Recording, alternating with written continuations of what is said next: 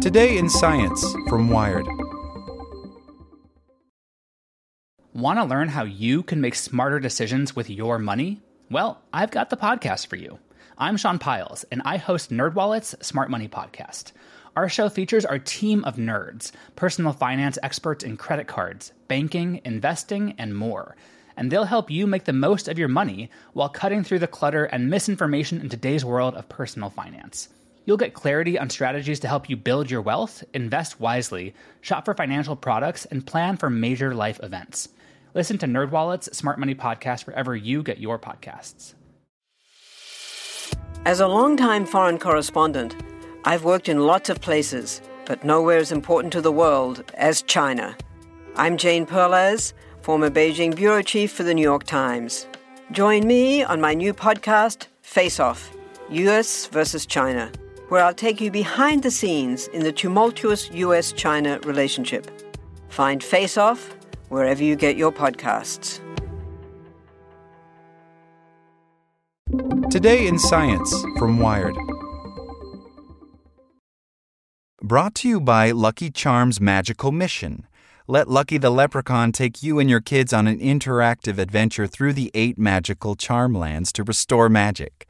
Available on your smart speaker, just say Open Lucky Charms Magical Mission or search for it wherever you listen to podcasts. Should we conserve parasites? Apparently, yes.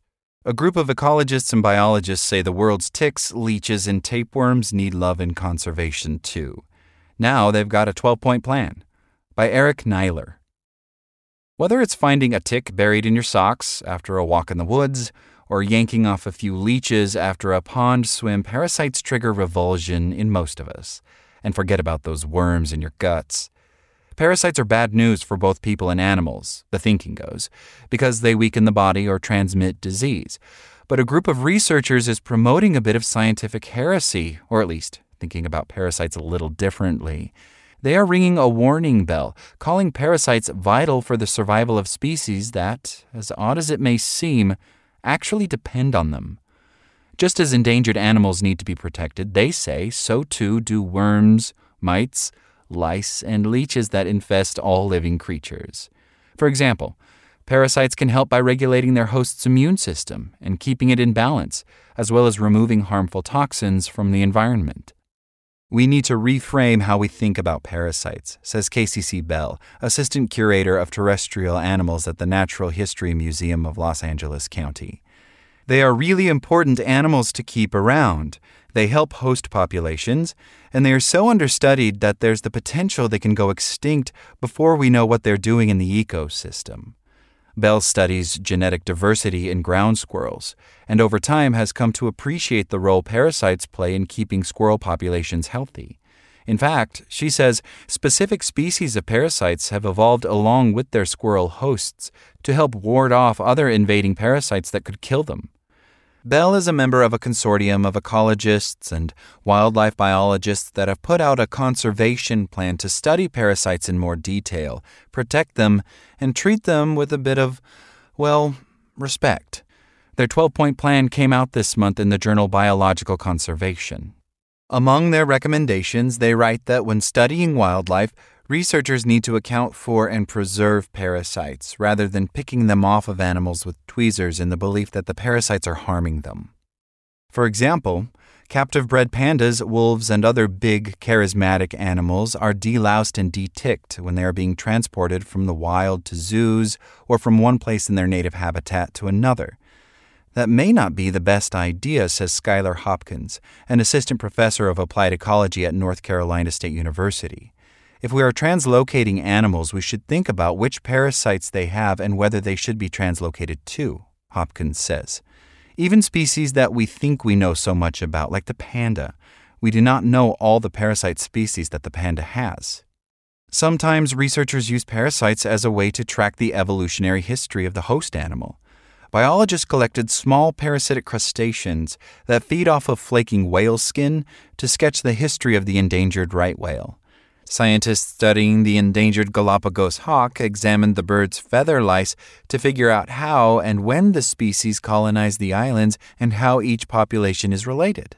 The louse family tree helped reveal relationships among separate hawk families, showing how they moved from one island to another, carrying along their lice.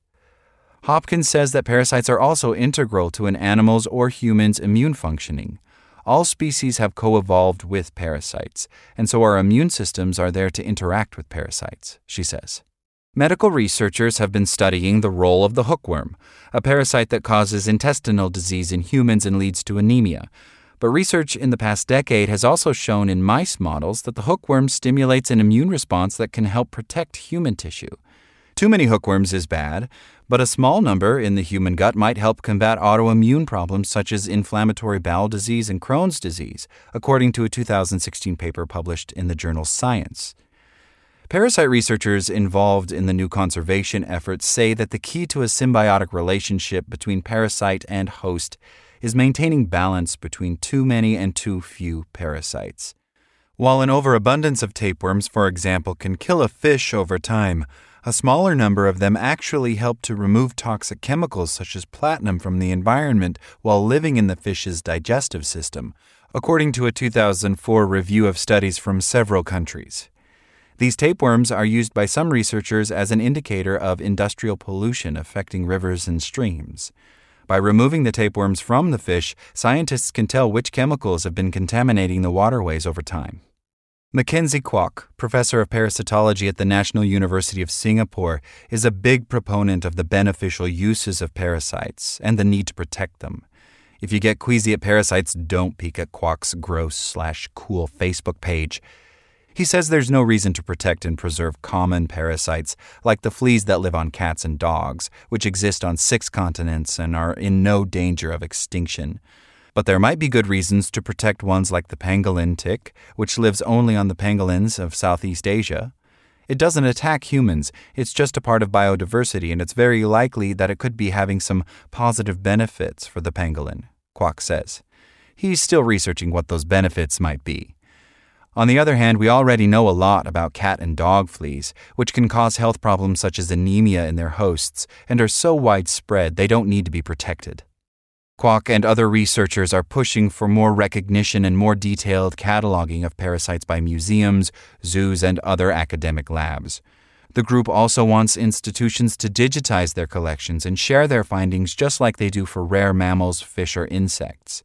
They are also asking for an international list of endangered parasites, much like the heralded Red List of endangered birds, mammals, and insects, published each year by the International Union for Conservation of Nature. In fact, while some researchers go gaga over a cute panda or pangolin, Kwak has a thing for parasites. I look at them and I think they are really nice, he says. When I collect ticks off pangolin, I feel a bit of pity when I put them in the alcohol. Like what you learned? Subscribe everywhere you listen to podcasts and get more science news at wired.com/science. Want to learn how you can make smarter decisions with your money? Well, I've got the podcast for you. I'm Sean Pyles, and I host NerdWallet's Smart Money Podcast. Our show features our team of nerds, personal finance experts in credit cards, banking, investing, and more and they'll help you make the most of your money while cutting through the clutter and misinformation in today's world of personal finance. You'll get clarity on strategies to help you build your wealth, invest wisely, shop for financial products, and plan for major life events. Listen to NerdWallet's Smart Money Podcast wherever you get your podcasts.